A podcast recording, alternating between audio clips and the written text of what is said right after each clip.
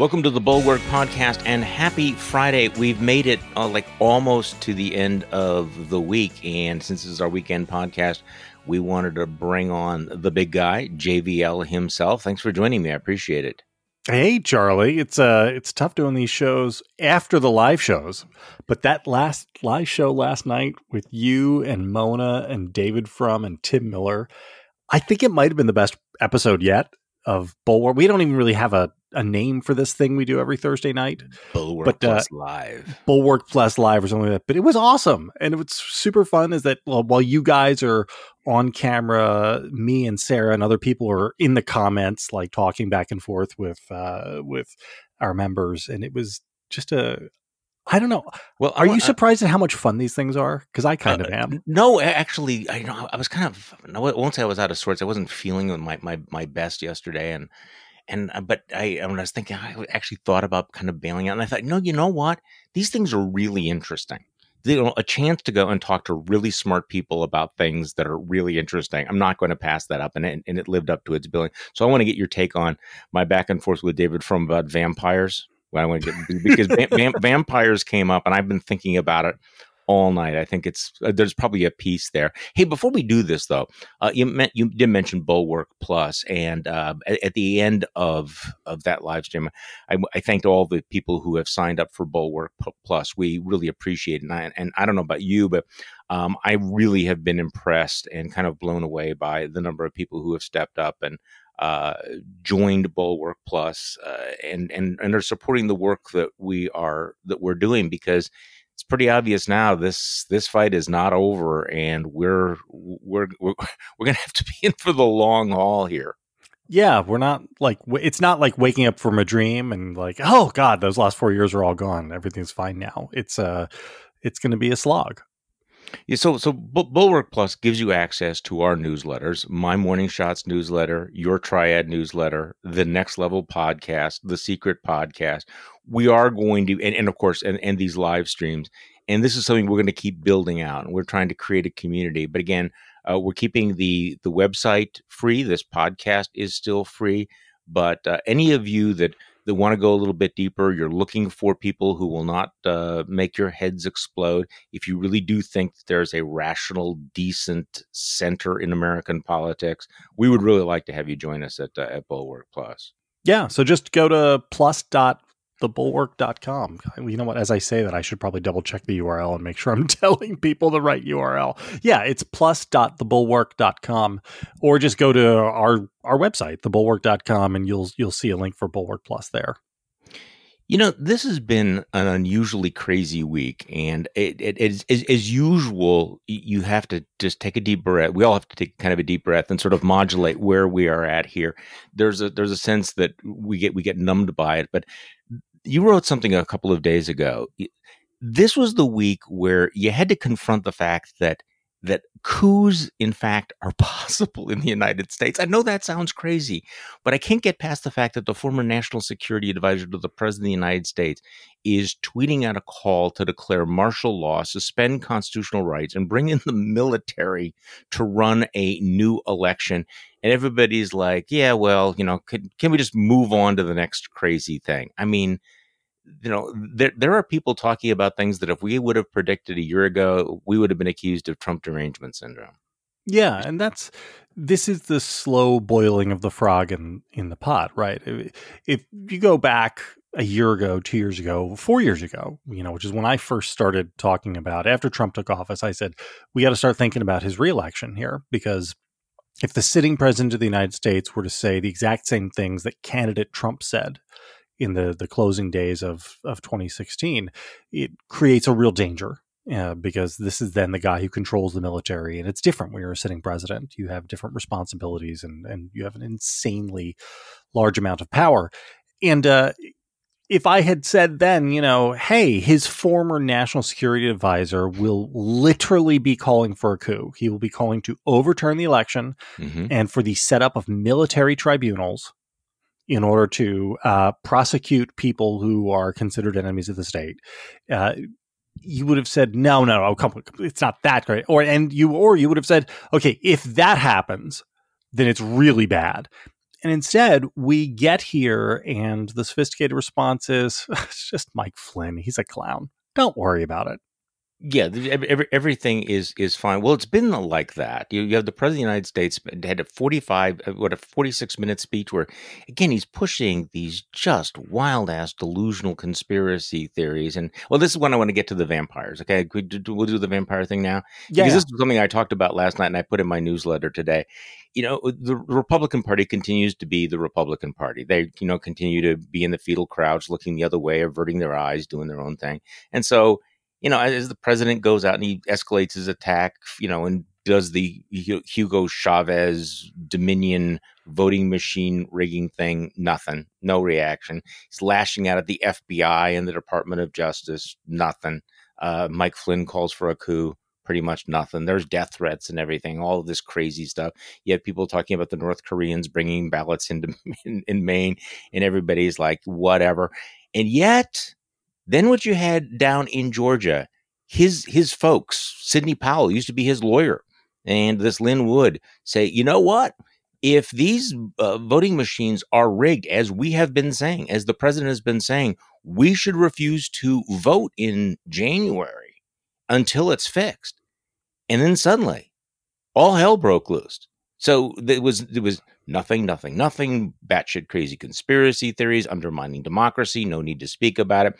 The moment a lawyer said maybe people shouldn't come out and vote for Republican Senate candidates, all hell broke loose. Did you notice that? That this was the breaking point of silence.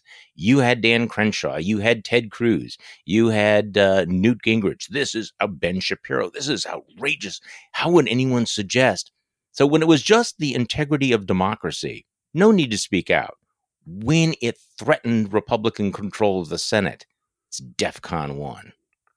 You know, we say that this is a disgusting example of party over country all the mm-hmm. time because that's what we've seen from the Republican Party for the last five years. But I actually don't think there's been a more disgusting example of it than this because yeah. this is literally it, right? So the country is threatened over and over and over again, and they have nothing to say. And then within hours of the party being threatened, that's when they all, you know, flip out and get organized and start condemning things. You know, Dan Crenshaw, the future of the Republican Party, uh, you know, is out there beating up on Lin Wood. How dare, you know, but with nothing to say about all the other stuff. And I this is a I don't think I've said this on your show, but I have I have floated this elsewhere because this is really the the largest thesis that I've been working on. And I'm I, I bring this up to you, Charlie, because mm. I'd like to hear your reaction to it. Understand I am not 100% committed to this. I'm I'm like 80% of the way there to believing this. But my thesis is that in its current configuration, the Republican Party represents a clear and present danger to our democracy. Mm-hmm. What do you think? Is that too oh, much? Oh, that no, no. At, at, at, at, this point, uh, I'm not pushing back, and I, I, will tell you that the events of the last 30 days have strengthened that. I mean, it's it's. There was a time before the election when you could make a case for the recovery of the party, but this is almost as if somebody had come up with a simulation. Let's push everything to the extreme would the Republican Party stand up for the Constitution when it is challenged in these ways? Can you count on them to do the right thing under these circumstances? And I'm afraid we have the test results in. Yeah, it's uh, it's it's amazing and it's really dispiriting because this is the first time in my lifetime that I I think that anybody could make that case about one of our two major parties. You know, we they, whatever disagreements the two of them have had, you know, they've been basically playing within the 40 yard lines as the as the old right. analogy goes. And that's not the case anymore. I mean I, I, I, did write this. The the only reason we are not having the election overturned is because it wasn't close enough to get a, for the sitting president of the united states to get away with it which means that we can no longer live in a world where we just assume that the winner takes power after the election. That's new that's really, really new. And once the unthinkable becomes thinkable, that means that the good guys, the good guys meaning just the people who are committed to the rule of law, uh, they have to win every time, right? They they they can't miss once. And it means that the, the bad guys, the guys who are interested in implementing soft authoritarianism, all they have to do is win once this was the phrase I was going to use. You took the words out of my mouth. Was the, the unthinkable becomes thinkable, and I, and I think there's been a failure of imagination. I think there's a failure of imagination on the part of some of the people saying, you know, everything's fine, everything's okay. The institutions have been amazingly resilient. I mean, you hope that they're right about this, but we are now thinking about things that really were completely unthinkable. You so, for example. Ted Cruz tweets out that he is calling on the Supreme Court to grant expedited review to one of these lunatic challenges in Pennsylvania. This lunatic challenge in Pennsylvania, I think it's by a Republican congressman, would disenfranchise 7 million voters. It would throw out the results of Pennsylvania's presidential election, which was not that close, and it would order the Republican legislature to name the electors. Okay, this is the kind of thing that it, it takes your breath away because, first of all, you're thinking that can't possibly happen no one would think that's a good idea. Wait, they're actually doing it. And a senior United States Senator, Republican, who may be running for president, is in fact endorsing that. I mean, th- this is how far we've moved it. So, and I mentioned on the podcast last night, somebody was asking me about, you know, 20, you know, the 20 year anniversary of, of Bush v. Gore, where everything was closed. And that seems like a kinder, gentler era right now. But you can certainly imagine what uh, what these folks are capable of if this was one state and if the election was close. This was a near run thing. Very, you know, a couple people here, a couple people there changed their minds, and we're looking at things that we just never even imagined were possible. Yeah, and we're we were lucky in 2000 that we didn't have a sitting president on the ballot because that changes everything, right? I mean, I understand that the Gore was the vice president and the Democrats had control, but it, it is different than having the commander in chief be the one who is there, and you wind up in uniquely dangerous situations when when that's the case. Well, uh, sitting president who's also a lunatic, eh, who's also a lunatic, right? And uh, you know the the thing which is again quaint when you think back about it is that in Bush v. Gore there was all sorts of drama about what will the courts decide. There was no drama about well who will take power after the courts decide. And right. that is no longer the case. That is yeah, no longer the case. If we were if we were in a position where it was 300 votes in one state who had gone against Trump and it went to the Supreme Court and the Supreme Court decided 5-4 against Trump, I say it is it is no more than a 50-50 chance that uh, that Joe Biden would have been eventually inaugurated as president. Mona Charen made this point last night, uh, and, and I completely agree with it. At the time, I didn't fully appreciate the the importance of what Al Gore did the, when he when he graciously conceded, gave this very very eloquent speech. Um, we, we, were all caught up in in the tribal you know, hyper partisanship, and I certainly confessed to that at the time. But that was a remarkable moment of patriotism, quite frankly, for him to step aside because that's just not conceivable now. At least it's not conceivable from uh, Donald Trump. That Donald Trump would would just basically say, "Hey, you know, the country is more important. Uh, it is absolutely crucial that we uh, have the peaceful transfer of power." I mean, th- this was so basic that we took it for granted. I don't think we do. Okay, so I need to get to the vampire thing um, here with, with, with David Frum. Da- David made the case when we were talking about down in Georgia, where Lin Wood and Sidney Powell and various other you know f- folks are, are saying, don't vote because these Dominion voting machines are still in place and they're still run by Hugo Chavez or whatever it is. Now, this, of course, is completely not true. And there is a paper trail. It doesn't matter. They believe this or they, they want people to, to believe it. You know, this is what the president is saying. This is how Georgia was stolen from Donald Trump.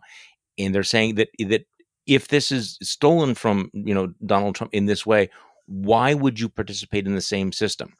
Why would you trust the same technology? And by the way, there's a certain you know inherent logic there.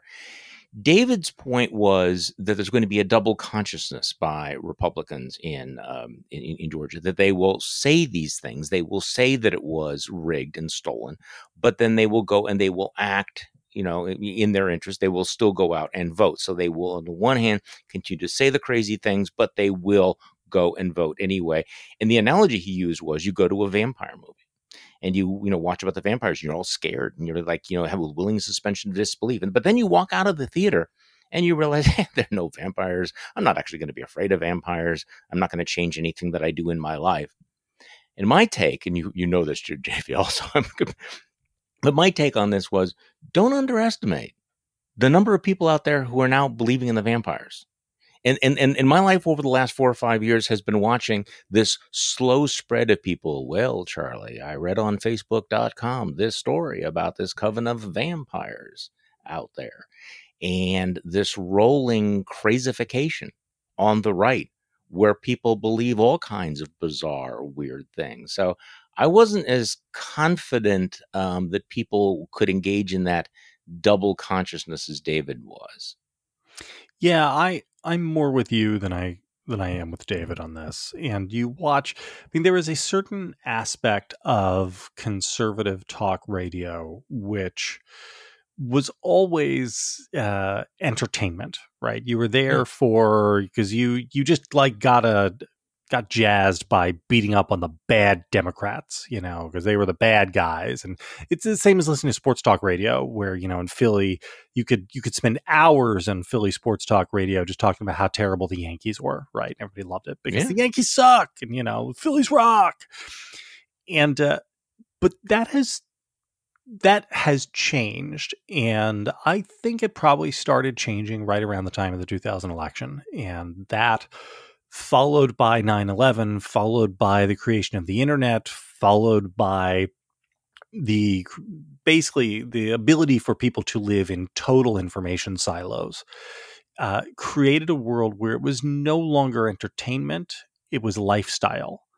And that's different right? I mean once one, because once it's lifestyle then it becomes part of your personal identity and who you are.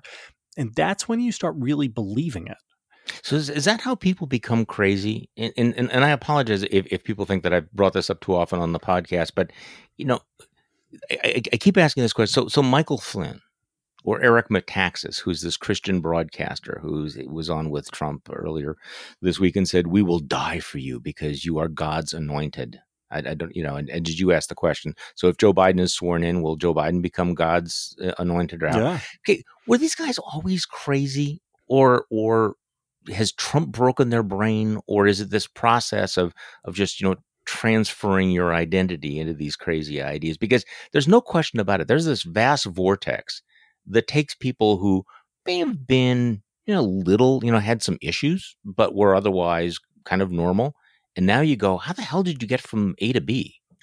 What what what what happened to you? And for the people listening, I mean, you you probably have a a friend or a, an uncle who is like well, I was reading Facebook and did my research, and we, the people, have discovered that in fact vampires do run the, the election system in Michigan. Yeah, I this is this is a very persistent human question, and it it you know it, it it encompasses politics, but it also does not encompass politics, right? I mean, we all know people in our lives who like have breakdowns, right, and mm-hmm. and go crazy, in, and I mean this in the not clinical sense, maybe, but the the certainly the uh, the normal sense that we would we would get from this, which is somebody who goes out and buys a crazy expensive sports car as part of a midlife crisis, and then the next thing you know, has like you know left his wife and kids, and then moved to a yurt somewhere, right? I mean, this is like we know this, and we're like, oh boy, did you see what happened to Bob? You know, I can't mm-hmm. believe that Bob went nuts like that. And we see it in politics now with guys like Michael Flynn, who, you know, spent his entire career as a pretty high level military guy, had lots of important responsibilities, and now calls for a coup and military tribunals. And so you say to yourself, were these people always like yeah, that? Right. And they were just passing? You know, no, we didn't realize we, they weren't put in a position where we could realize how crazy they were. Or did something happen in them and trigger? You know, I, I I, this is a topic I talk about often in my newsletter, and one of the responses I have gotten from readers, because I always say to people, "What do you think about this?" Because I'm interested. I don't. I don't have a firm answer. Is that age has something to do with it, and that also, uh, and this is just a, a brain chemistry thing, right? As you get older, you know, you look at Rudy Giuliani. I don't want to beat up on the guy. Um, Go ahead. Rudy Giuliani clearly has some medical problems. Oh yeah. Uh, and I don't I don't say this to be to be cruel, but he is not he is not all there. Now, he may have been crazy back when he was 50 years old too. Uh, but but whatever is happening right now, he he just isn't fully together, and it's a little bit cruel to keep rolling him out like this. Yeah, he's he's um, one of the classics. If you ever read a book on dying too late, it would yeah. be him because yeah. you know he he he passes away shortly after 2001. Every every town in America would have a school named after him. Yeah, parks named probably after him. LaGuardia Airport for him or something, right? E- exactly. We'd be flying into Giuliani Airport. Yeah, and now it's like the speculation is: Will he get pardoned? Is he going to be indicted? Is he going to end up in the loony bin? Yeah. Is he going? Is he? The, I mean, the man is, and I'm sorry, and I, because we're we're having this high level conversation. The man is is is it, it not only becomes himself, he goes to that Michigan hearing, and he's and he and he's farting in public. he's sitting next right. to drunk women who are who are making the, the dye running down his his face. Know, it just Stop. It's really now part of this. Honestly, I mean, if we, we can be serious about this, part of this is substance abuse. I'm not talking about Rudy in specific, right? But but one of the things that is a common marker in people that we meet in life who suddenly go crazy, a lot of times that craziness is really just that they've started drinking too much or they've started on pills or something. Mm-hmm. Um, but I don't know. It seems like it happens at a higher rate than I would have expected. You know, I but maybe that's just because we live in the sort of, you know, our rarefied air. You know, if you really ever want to understand what the world really looks like in the aggregate, like you have to go to the DMV or go to the emergency room. Yeah, right. Those are the two places where you actually see, uh, you know, in, in, my previous life where I wanted to be a doctor, I spent a lot of time in hospitals um, and working in ERs and stuff. And the nurses would always tell me, yeah, 10% of the country is insane. I'd be like, really, one in ten? That seems mm. high. And they were like, no, no, just just hang out with us. And I came away from that time believing, yeah, maybe one in ten is about right. You know, because you just see the the broad cross section of humanity, and maybe maybe that's what it is. But it's awfully disconcerting. It the thing that I found the most disorienting of the, over the last five years uh, a lot of the people who went crazy are people who I always basically thought were nuts anyway, like the Joe diGenovas and Vicky Toensings of the mm-hmm. world. And they didn't come across my radar until like 2000. And when I the first time I met Vicky Toensing, I was like, this woman is batshit insane. You know, I don't know why all of the people from her cohort in Conservatism Inc. make nice with her and pretend that she's a serious person, but she's clearly not. Um, but there have been people like you know the Dennis Pragers of the world and the Bill Bennetts of the world who, when you look at the, the who you would not have expected. Yeah. This from, and I find that disorienting. Uh, and I find that very disorienting. And I've talked about. I mean, I have all the Bill Bennett books. You know, the Book of Virtue sitting right here, America: Last Best Hope. You know, the Book of Man, and that's a that's a different kind of crazy. Well, you know, I the, the this is why the, why yeah. many organizations have forced retirement. I think yeah. honestly, right? You know, when, in the Catholic Church, the you have to submit your letter of resignation. I think it's at age seventy, and the Pope will just hold on to it but just as a matter of course, you know, because people get funny as they get older. Maybe that's. But I also know young people who are who are kind of crazy. I was looking up the story about the New York. Let me see if I can find this one because the the New York where where is this? Because the the New York young young Republicans held an event and they had this. Uh, uh, you know, no no masks, uh, no social distancing whatsoever, and and the, and the story says that they had originally invited Sarah Palin to be their keynote speaker, but she bailed out on them. So they got Matt Gaetz to come up. And it's like, this is like, it's like the alignment of all of the kooky planets. And these are That's, young people. It's the Charlie Kirk world, and one part of it is the, they're they're grifters and they're, they're they're like you know you know it's all for the lulz and everything. But this politics of paranoia has been around for a long time, and and there is an attraction to the conspiracy theories and the extremists, the the secret knowledge that the world becomes understandable, that you are an insider, that that you have you know some some grounding for your identity and for your resentments and the people that you hate. Um, but it's it's gotten it, it it is it has gotten out of hand. So we're not going to solve this one, but okay. So I wanted to talk to you about Gabe. Uh, is it Gabe Sterling? Yeah, Gabriel yeah. Sterling, my favorite. Yeah, you, you talked about this on on uh, the, the the next level podcast, and and and uh, I, I think I have a different take th- than yours, but I but I under I understand it. Okay, so he's the guy works in the Secretary of State's office in Georgia, comes out and makes this passionate plea for everybody to dial down the rhetoric. Mr. President, you have to stop it. Somebody is going to die. This is wrong. There is nothing wrong with the election. And the initial reaction, I think, for most people was this guy is brave. This guy is speaking out. This is an important message. He's one of America's heroes who's protecting us from going down. And then you came out and you said, "No, you're you're not buying these. You're you're dumping on Gabe." Yeah, yeah. I uh, and I was proven, I think, basically 100% correct in this. So he uh, it's understandable. I, I, want people to understand who anybody who didn't watch his remarks. He mm. didn't just say we got to dial it back down. He said that it was dangerous. Yeah. That what the president and Republicans like him were doing was attacking quote the backbone of our democracy. That it was quote yes. un-American, mm-hmm. and that it was going to get people killed. So this is pretty serious stuff, right? I mean, he's he's he's alleging, and uh, and at the time, I thought to myself, you know, I'm sorry. Like, th- this guy is clearly Mr. Republican from Georgia. He's a Republican operative in the state. He's been around that for a long time. Uh, and th- these are just words unless there's any follow through. And sure enough, that very evening, he goes on PBS and Judy Woodruff is interviewing him. And uh, he says to her that, you know, well, of course, he's going to vote for Kelly Loeffler and David Perdue. Mm. And then uh, I believe it was two nights ago, he was being interviewed on the BBC World Service, and the the presenter asked him, you know, and, and who did, did you vote for Donald Trump? And he's like, yeah, yeah, I voted for Donald Trump. But I, I'm just a Republican. I've been a Republican since I was 15, and I'm 50 years old mm-hmm. now. So of course I vote for the Republicans.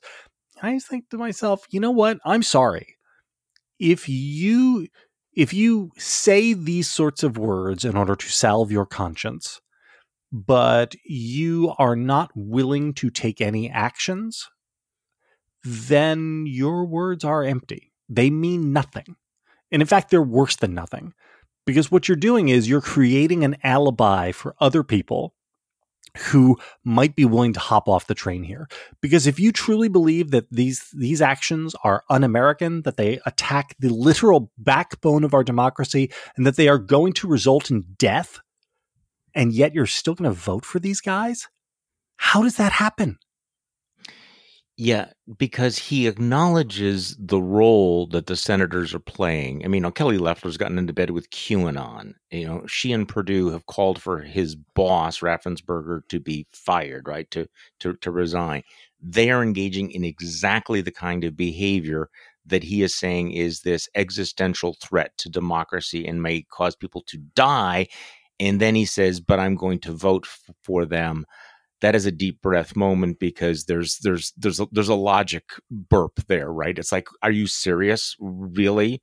Um, but l- let me offer a, just a slight defense for him okay? Because obviously you, are right. I mean it's like you, you you you this is how we got to where we are. You say these things are terrible they're awful they must stop but i'm still going to support you. I'm, I'm going to still make sure that there are no consequences for your behavior. This is this is the story of the Republican Party over the last four or five years. I wonder whether or not, though, the, there's a delayed reaction for guys like this, that he has been part of this tribe for so long and he's broken, but he can't break all of the ties. And I hesitate to say this because people are going to swear at the, at, at, they're going to scream at the podcast about what I'm going to say. Okay. But I, but I just, I, I got to do this. Oh boy. So, 2016, I'm all in anti-Trump. Never Trump, you know, willing to give up my radio show. I mean, I went at it every single day for a year and a half. Um, you know, every time I opened my mouth, I would get a hundred emails. You know, the phones would light up, people telling me, and I pushed back and I pushed back, and I recognized that Donald Trump was this this massive mad catastrophe heading for the country, and said so over and over and over again. But in 2016, I also voted for Ron Johnson.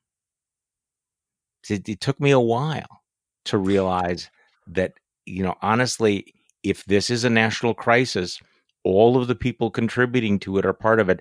That's hard for, that was hard to break all those ties. So I'm willing to look at this guy going, maybe just give him a little time. You know, maybe Or maybe he's going to be Mark Levin. Remember, there was a moment back in 2016 where Mark Levin broke with Donald Trump. Donald, Donald Trump said something negative about him, and it was like, "That's it, I'm out of here." You know, when when he insulted or lied about other people, it was okay, Mark Levin. You know, but when he went was him. But it didn't last. He came back. A lot of these people are going to come back, but I just wonder whether or not the there's a certain muscle memory with people that you got to give them a little bit of space to do the right thing before you say you got to go the whole way. Do you understand what I'm saying?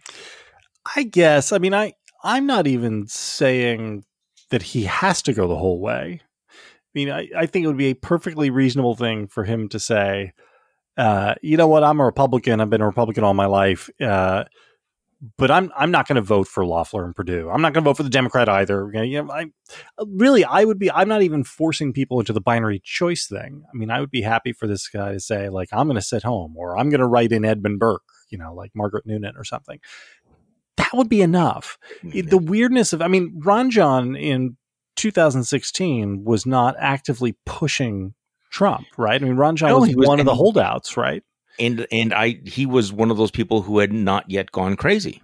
That's the weirdness of yeah. this guy singling out Loeffler and Perdue yeah. in his little emotional uh, you know performance singling them out and and trying to hold them to account and saying this has to stop. What you're doing is un-american and is going to result in the death of people. Your but you have my vote. is in real place. Yeah that that that that was no this is a this is a problem. There's no question about to say what you are doing right now while you are seeking a six year term in the senate you know is damaging and dangerous but hey i'm going to give it to you even after i've just said that you're destroying the country. So that no, no, I, I that was that's not what that was not my position in, in in in 2016. I'm just you know, part of me is just like we we are. This is such a close run thing. It is so near run that you just need these guys who are willing to do the right thing. So I'll go back to criticizing Doug Ducey in Arizona, but God, you know, you know, God bless him for uh, signing that certification and hanging up, up on Donald Trump when he called him. I love that story, by the way, that while he's signing the certification, his phone goes off and it's Hail to the Chief, which is his ringtone for the White House. And he just takes that out of his pocket and turns it off and puts it down. Kelli Ward is going to 100% primary him, right? Absolutely. So, you know, B- Brian Kemp, the, the governor of Georgia, is a horse's ass, but he did the right thing. You know, here in Wisconsin, the Wisconsin. Supreme did you see? did you see his? Oh, you did. See, you did see his thing. You're the one who tweeted this out the other day. The Brian Kemp. Thank you, sir. May I have another remark? Oh, oh God! Can no, you share that with with people listening in case they didn't see? Yeah, he, well, yeah. What did he say? He, in fact, that was just yesterday. It wasn't me. Somebody else did it. Um, yeah, he's now sucking sucking up to Donald Trump. It's like so Trump you know, is beating on on Kemp and talking about how awful Kemp is and how supporting him was a mistake, maybe the biggest mistake he ever made. And Kemp's response to this is, "Ah, the president's a fighter. That's what we love about him." And you know, he and I have gone head to head sometimes, but I nobody has supported this guy the way I'd. Yeah. just look at it. You think to myself, are, are you kidding? Do you do you think that your voters are gonna gonna be okay with that? Because I don't. You can't. You can't be craven enough. By the way, speaking of you, you cannot be. You know, you cannot be enough of a suck up. I don't know whether you had it on your bingo card, but Trump versus Bill Barr. I, I mean, I, I think it's 50-50 that he fires Bill Barr, the the loyal Roy Cohn like Attorney General. Because Please, th- God, th- yes. Please, yes, do it. I want it that feels so like a bad. palate cleanser, doesn't it? That's what I want for Christmas. I want Bill, Bill Barr. To be fired. Yeah, and I want Kimberly Guilfoyle or Judge Jeanine. No, Judge Jeanine as oh, our next on. Attorney go, General, go acting, our acting Attorney. General, or Joe diGenova. You know, I mean, some, somebody like that, or oh. Rudy himself. Just name Rudy, put him in there. Just do it. It'd be the best. It would be the best. So, what do you think is going on with Bill Barr? Did he just reach the point where he's, I just, my conscience won't allow me to do this, or did the did the institutional structure of the DOJ basically say, uh, "Mr. Barr, we're just going to blow this place up if you keep acting like this"? Well, I think I there just isn't anything for him to to give. I mean, this is the problem. The problem was what we have was probably on the scale of American elections, uh, one of the least irregular elections ever. Like th- things things went pretty well. I mean, you know, people say no elections are perfect, right? This is, in fact, there's always fraud. There are always satchels of you know, satchels of votes that get lost, and think like that just happens.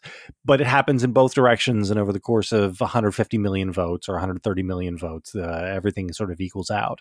This seems to have been a pretty normal election, probably more normal than almost all other elections in terms of how it was carried out and counted. And so Barr had nothing in the same way like the Durham report. The problem here is that reality is there. And it is one thing when you yeah. live in the world of media, but when you live in the world of the law, there there is a problem with denying reality. And we've even seen this from the president's legal team, right? I mean, they can say one thing on Newsmax, but then when they yeah. when they go into court, they can't say that thing because there's liability for it and I think that's that's what Barr ran up against. I have no doubt that Bill Barr would have done everything he could to help Donald yeah. Trump. I think you're giving him too much credit, but but maybe maybe you're right. And by the way, this this uh, the the difference between what they're willing to say on social media and in these these fake hearings and what they're willing to say in a court of law is pretty dramatic. I don't know that there's any way that you can deprogram the people who believe that this election was stolen, but but one talking point that I will definitely try is that if there was so much fraud, why in did they, were they not able to prove a single case of fraud in any courtroom anywhere in America? Having filed dozens of cases, but, but there's always an answer to all of that. So, but the the the Barr thing is interesting because it would be the another indication that that the loyalty only goes one way. That uh, that that you can suck up, you can lie for the president, you can cover for the president, you can do outrageous things to protect the president. But if you cross him on one thing, you know, they asked uh, about uh, do you still have confidence in him and basically kind of threw him under the bus yesterday.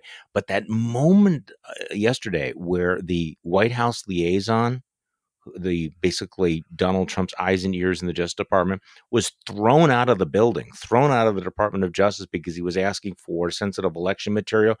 They threw him out now they couldn't have done that without Barr's, uh, you know, uh, heads, head, you know, green lighting all of that, and that struck me as that's shots fired, man.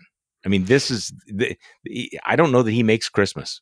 So, so, so Heidi Stirrup was was the her name.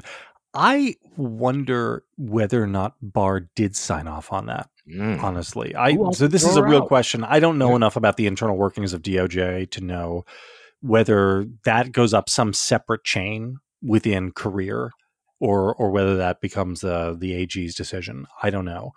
Um, boy, it's it's fascinating though, right? It shows you just how bad things are. But I I will say this about Bill Barr. I'm certain he has no illusions about Trump's loyalties because it isn't even the Trump, you know, people who cross him. It's the people who, you know, he asks to do something that's impossible and when they don't, you know, like with Jeff Sessions, right? Jeff Sessions never crossed him. Jeff Sessions just had to recuse himself because yeah, that's what it. the law dictated. And Trump was like, "Wah!" right? And then he, you know, then he destroyed Jeff Sessions' life. No, and, the, uh, the, the I think the same, Jeff Sessions, yes, the, the same probably for Barr, right? Yeah. So you know what we haven't talked about today, and I, uh, I always feel guilty about all of this is what's happening with the coronavirus. You were on this early in terms of the, the, the trend on this it, it is worth remembering that that in April, if somebody would have said you may be looking at 300, 400,000 deaths by next spring, people would have thought you're out of your mind. You know, the the, the president said it was just going to disappear magically. Give me your sense of of where we're at right now. I mean, there are, there are the optimists who are saying, look, the uh, the vaccine is coming. It's going to be, you know, widely available by first quarter, or at least by, you know, mid-year 2021. It's going to be happy days are, are here again, and yet we are right now, the day we are talking, you know, uh, uh as many Americans are dying of the coronavirus has died on 9/11 every single freaking day. They're talking about 19,000 Americans dying the week of Christmas alone it is horrific. Half the country has completely given up on all of this. So give me your sense of where we're going because it's going to get a lot worse before it gets better, if it ever gets better. Which yeah. will, will get better at some point. Well, it'll get better at some point. I mean, uh, so we are headed towards a period of almost unimaginable tragedy. Uh, mm-hmm.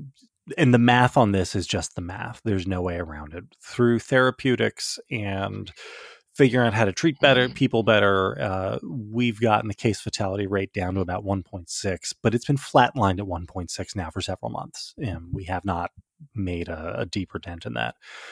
If you take that 1.6 and plot it out against the number of recent recent diagnoses and new cases, we're going to see in the next four weeks probably 50 to 55,000 deaths. Uh, mm. This is my back of the envelope math. I mean, I, I may be off a few thousand one way or the other, but that's the order of magnitude. And I, I just can't emphasize enough to people that the moment when you can finally see the light at the end of the tunnel is actually the moment to to put your foot on the gas in terms of all the all the prevention stuff you've been doing, not the other way around. Uh, you you do not want to be the last person to die in a pandemic, right? And yeah, uh, you know, protect especially for the holidays, protect the the people who are older. And when you look at the the you look at the numbers again, that 1.6 case fatality rate is is is misleading in a sense because it's radically different from if, if you're 30 or if you're 50 and people who are 50 to 65 which is not old i mean i mm-hmm. i i don't think of 50 to 65 as being old really anymore uh, their their fatality rate is quite high. It's uh, I want to say six or eight percent. I don't have the mm. numbers in front of me right now. Uh, and then you get over seventy, and it becomes much higher. So, just I mean, this is the time to be careful. What I what depresses me a lot is that I I think there's a good chance that the vaccine is going to become the mask wars part two. Yeah, I know. I think it's so too. And I, I think it's almost inevitable. It breaks my heart. I, you know, there's uh, fights on Twitter erupting already over the idea of immunity passports and uh, vaccination passports and cards and stuff like that. I, this is a I, I, actually have a great deal of sympathy for that. Um, I I do not like the idea of people being required to carry around a card saying, "Look at me, I've had my vaccination," because that does. I'm sorry, it conjures up like images of, uh, you know, you got to wear your yellow star on your on your mm. uh, sleeve or something. But at the same time, um, we do want to reopen the economy, right? I mean, everybody has always been like, open up the economy, let people get back to normal. Like there are we're going to have to make some weird compromises and some uncomfortable compromises in both directions over the course of the next nine months or so as we get out into full vaccinations. And I, I just wish that everybody could take a deep breath and try to work with each other on this. And because, yeah. you know, like this is. imagine we we get this this uh, incredibly impressive array of vaccines through development and approval. And then it turns out that just culture war stuff ruins it. How well, depressing is that? Possible. And you know why that that's that's uh, more likely to happen than not. I mean, I certainly didn't see the the mask culture wars coming because we didn't even talk about it. But there has been an anti-vaxxer movement in this country. It's been a real problem for a long time, and we know where it gets fed from. And you know whether or not this is what made it so reckless that uh, McEnany, or whatever McEnany was, you know, referring to the vaccine as the Trump vaccine. Yeah, go go out of your way to politicize this. Uh, you know, see what you can do to tribalize this. And of course, uh, once he leaves office and it becomes the quote unquote Biden vaccine, you you know that it's going to be played that way, and it will be. It will compound the tragedy. But the other point you made is you don't want to be the last person that dies before it goes away. And unfortunately, human psychology being as twisted as it is, it, it, almost feels like the the news about the vaccine has caused people to say, okay, so now we don't need to worry about it, even though the numbers are telling you this is the most dangerous time right now. And the vaccine is not going to do anything for you until you are vaccinated. And yet somehow some people seem to seem to think that this is the green light to go out and behave, you know, you know unrestrained which is of course completely irrational but here we are.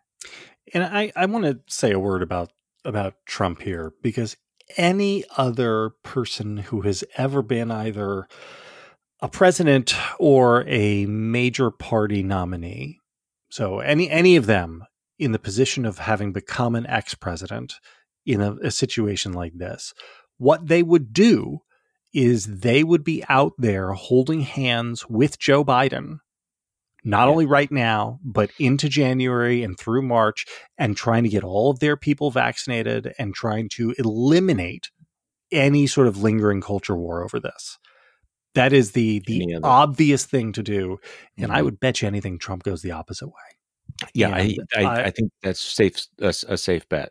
And it's really my god it's just depressing right? I mean why why is this hard? This isn't this is not the kind of thing that would have even been thinkable before 4 years ago right? I mean you know george, george h.w bush loses bill clinton takes office and if there is a public health emergency that bill clinton needs help getting republicans on board with uh, he calls george h.w bush and george h.w bush says great i'm hmm. there right? I mean, this is just the way the way the world works. Well, back in the old times, though, um, presidents showed up at the inauguration of their successor, right? In the old times. Can you? now, so here's a question: Do, do you really think he won't show up? Oh, absolutely, absolutely, no chance, zero chance. What is that going to do to this country?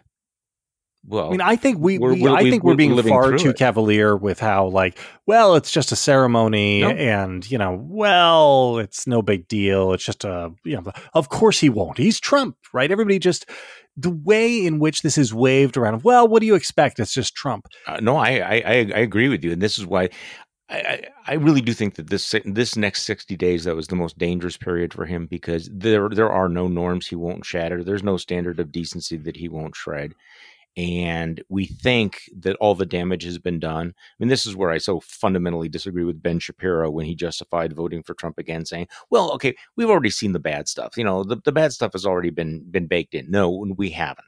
And this is another one of those things where it now begins to seem seems to think, well, of course Trump's not going to do it, but this is one of the to the extent that we have sacred moments in the American you know mythology or the mythology is not the word i want to use the, the, the civic religion of america. It is the inauguration of the president. It is the peaceful transfer of power. It is the two parties agreeing that it is going to do this. And he's he's not only not going to show up I think there's a very good chance that he's going to stage a counter inauguration where he announces he's running in 2024 and then daring Republicans which one are you're going to show up at. Mike Pence, are you going to show up? Are you going to be a cuck? Are you going to show up at the Capitol? Or are you going to be here with us MAGA folks?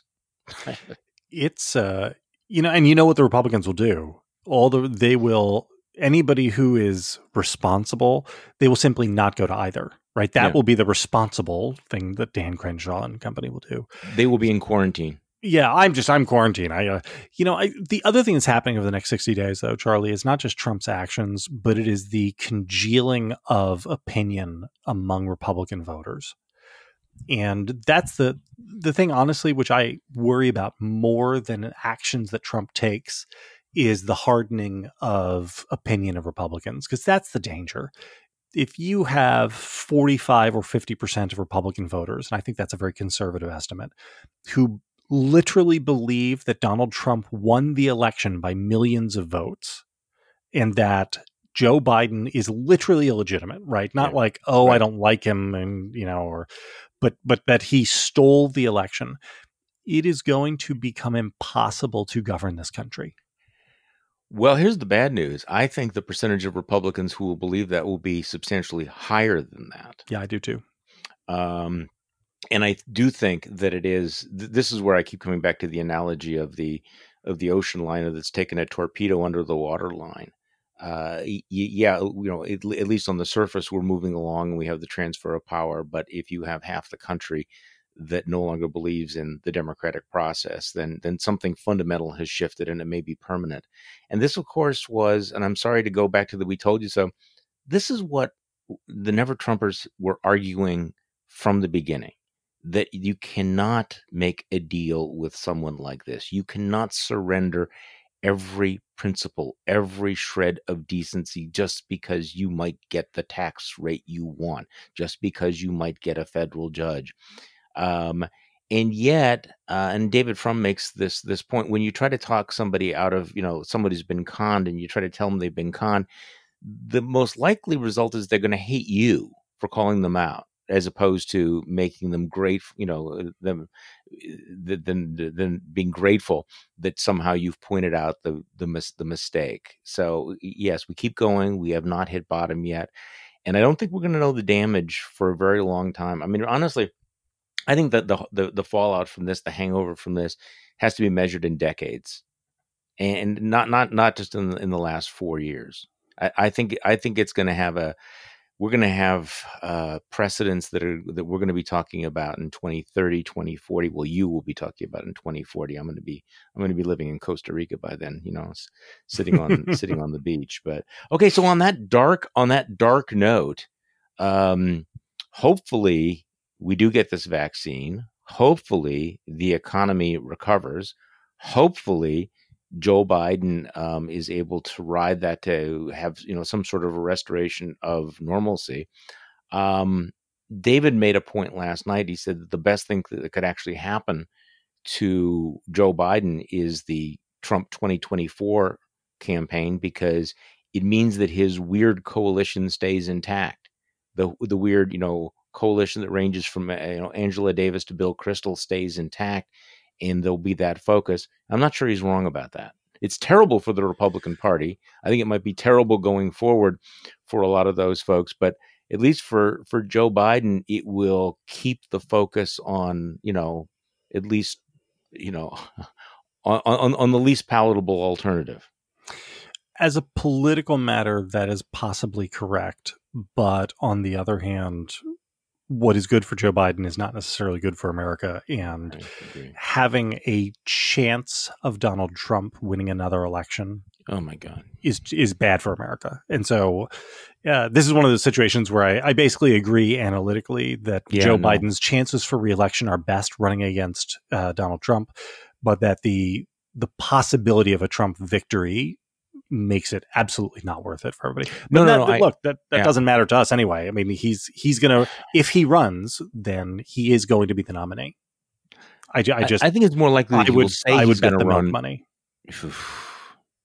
Well, because again, when I first raised this and people scoffed, as I said, okay, well then tell me who's going to run against him and beat him. Yeah, give me a name. You have to yeah. come up with a name. No, the I and I agree with you. I think the most likely scenario is he says he's going to run. He teases the run for three years, and then at the last minute he tries to install John Jr. because he doesn't yeah. want to do it himself. Uh, eh, but at that point, again, I just don't know who would be willing to go against him. Right? Who's gonna Who's gonna be the first person to try to take a shot at the throne? And you know, Nikki Haley. People who think that people who think that Republican voters, having had pure uncut MAGA for for what will be eight years, uh, are going to then suddenly take nice Talbot's lady Nikki Haley as they absolutely not. You Don Jr. could, in theory, be attacked from the right as being somebody who who isn't willing to go far enough and can't go hard enough to really bring about his father's legacy. Uh, and so you could see some famous person who is exceptionally good at talking to people uh, coming and going over the top with more MAGA than than Don Jr. is in theory. But the idea that Tom Cotton or Josh Hawley could swoop in at the last minute to take the nomination is, I, yeah, I think, zero, just absolute fantasy. Zero. The, the other thing, and this this will the, getting in touch with my more cynical side. It is interesting watching a lot of the anti anti Trump folks who had been you know spent the time running cover for Trump over the last six months, now being completely horrified by his behavior in the election. But you know, I, my prediction: they're all going home. If it, yeah. if it's Trump twenty four, they will find their way back onto the train. And you know who I'm talking about, right? The guy 2024 who, will be the most important uh, election of our lifetimes. Yeah, and if yeah. if we don't stop Joe Biden this time or you know, don't stop Kamala Harris mm. this time, well, then our country will be over and this will have socialism, right? I mean, this is it's evergreen, yeah, yeah. right? Well, you have a you have a great weekend, JVL, and I really appreciate. Yeah, you too. I'm super happy. This is great, Charlie. Thanks. Yeah, just a little, little, brighter. Well, well, at least I'm thinking I have like two days off. You know.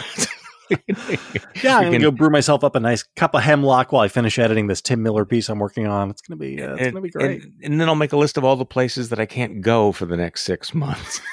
just, you know, I actually had this fantasy after the election that I was gonna, you know, pile the wife and the dogs. We were going to rent an RV and we were just going to head west. You know, Ooh. I just mm-hmm. had this, I just had this fantasy that we would go and, you know, we wouldn't have a schedule and we were just like, okay, we're going to head toward the Dakotas. Maybe we'll head south and we'll go, you know, down there. We'll go down to, you know, Arizona and then maybe up the, up the West coast. This was fantasy of getting away. And instead, I'm going out and play with ball in the driveway. the That's what I got. So. Oh. All right. Well, thank you all for listening to the Bulwark podcast. I'm Charlie Sykes. Enjoy the weekend. We'll be back on Monday and we will do this all over again.